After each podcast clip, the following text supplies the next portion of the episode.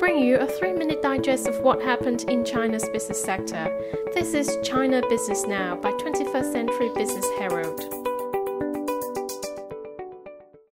Hello everyone, I'm Stephanie Lee. Coming up on today's program, China's manufacturing P M I slightly edged up to forty-nine point four in August, and the Financial Ministry vows meticulous implementation of proactive policy in the second half. Here's what you need to know about China in the past twenty-four hours. China's official Manufacturing Purchasing Managers Index, or P M I, in August rebounded slightly from last month's level to stand at forty-nine point four, data from the National Bureau of Statistics showed on Wednesday. The Chinese economy continued a trend toward recovery and development as domestic regions and departments implemented the decisions and arrangement by the central government and the State Council, while companies addressed adverse factors like coronavirus, extreme hot weather, the N B S said. The manufacturing P M I edged up zero point four percentage points compared with July's level. Although the P M I level has contracted for the second consecutive month, it still beats previous market expectations at forty-nine point two. The majority of the manufacturing sectors reported improving business climate as P M Is rose in twelve out of twenty-one surveyed industries. Some major industry kept expanding. The index of the consumer goods production rose from fifty-one point four in July to fifty-two point three this month, while that of the equipment and high-tech manufacturing sectors stood at fifty point nine and fifty point six respectively, slowed by zero point three and zero point nine percentage points. point each from last month. Meanwhile, the P M I for non-manufacturing sector has been in the expansion zone for three consecutive months, coming in at fifty-two point six in August, down from fifty-three point eight in July. The service sector reported a slow recovery in August due to factors including the epidemic and high temperatures. The sub-index for business activities declined zero point nine percentage points from last month to fifty-one point nine, N B S data showed. The sub-index for business activities was over fifty-five in the fields of accommodation and catering, monetary and financial services, while the sub-index for real estate, leasing and business services and residential services was in the contraction zone. And the sub-index for business activities in the construction sector stood at fifty-six point five, maintaining steady expansion driven by rapid progress in infrastructure construction and the growth of market demand. Some experts also noted that the property market's lingering weakness had exerted burden on upper and downstream industries. The manufacturing sector's recovery was also hindered by the spread of coronavirus into some industrial hubs in August. China's finance ministry on Tuesday vowed to meticulously implement a proactive fiscal policy, beef up fiscal capacity for major strategic tasks, and resolutely ensure and improve people's livelihood, while pledging to continue preferential tax and fee policies in the second half of the year. In the first half fiscal policy implementation report, the ministry said in the first six months, the issuance of new special purpose bonds has amounted to three point four one trillion yuan out of the three point six five trillion yuan quota for the entire year. A new tax refunds and cuts and fee reductions total five hundred seven point four billion yuan in the first half, and one point eight five trillion yuan of taxes has been refunded, lifting market confidence and pushing the economy's stable and healthy development. Moving on to some regional highlights. The robust and high-quality development in East China's Zhejiang province has been driven by strong growth in its digital economy, particularly in the past five years, as its digital economy accounted for forty-eight point six percent of its total G D P last year, a top official of the province said on Tuesday. Zhejiang's G D P reached over seven point three five trillion yuan in twenty twenty-one, ranking fourth among provincial-level regions in China, while the income of its urban and rural residents more than doubled during the period.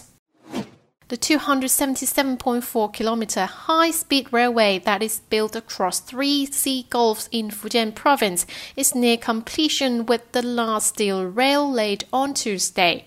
The first cross-sea high-speed railway in China will have eight stations and a design speed of three hundred fifty kilometers per hour. Northwest China Xinjiang has its third expressway officially opening to traffic on Tuesday, covering a total length of two hundred ninety-four kilometers. Next on industry and company news. China's small and medium-sized enterprises showed stable development in the first seven months of the year, data from the Ministry of Industry and Information Technology showed Tuesday. The combined operating revenue of the country's major S M Es rose eight point one percent year-on-year in the January to July period, and the profits of these companies during the period was up one point six percent. People like Chinese car maker B Y D said on Wednesday that there is no need to overinterpret Warren Buffett's cut on the company's shares and is operating normally. Buffett's Berkshire Hathaway trimmed its stake in B Y D's Hong Kong traded shares to nineteen point nine two percent from twenty point zero four percent on August twenty-fourth, according to an exchange filing Tuesday. That equated to around one point three three million securities, valued at about three hundred sixty-nine million Hong Kong dollars. The number of inbound flights bookings during the first ten days of September has more than doubled compared with the same period last year, a Trip dot com report said on Tuesday. Inbound flight bookings during the period are also up more than thirty percent compared with the same period last month. Earnings reports express. China Construction Bank, the country's second biggest lender by assets, reported on Tuesday one hundred sixty-one point six billion yuan in profit for the first half, up five point four percent year-on-year. China Tourism Group Duty Free Corp on Tuesday posted revenue of twenty-seven point six five billion yuan in the first half of twenty twenty-one, a decline of twenty-two percent year-on-year. Net profit amounted to about three point nine billion yuan, down about twenty-six percent. Chinese dairy giant Yili Industrial Group generated revenue of about sixty-three point two billion yuan in the first half, up twelve point three percent year-on-year, the Inner Mongolia-based company announced late Tuesday. Its net profit totaled six point one three billion yuan, a year-on-year increase of fifteen percent. China's biggest shipping container manufacturer C I M C logged a forty point nine percent plunge in net profit year-on-year in the first half of twenty twenty-two, as reefer sales volumes returned to normal levels from last year's high. C I M C achieved net profits of two point five billion yuan in the six months ended June thirtieth, according to its earnings report released on Monday. Revenue dipped one point four percent over the period to seventy-two point one billion yuan. Total losses at China's big three state-owned airlines ballooned to one hundred twenty-seven point six billion yuan as of the end of June amid continued disease control disruptions. Air China's net loss in the first half of twenty twenty-two widened one hundred eighty-six percent to nineteen point four billion yuan year-on-year, the company said Tuesday.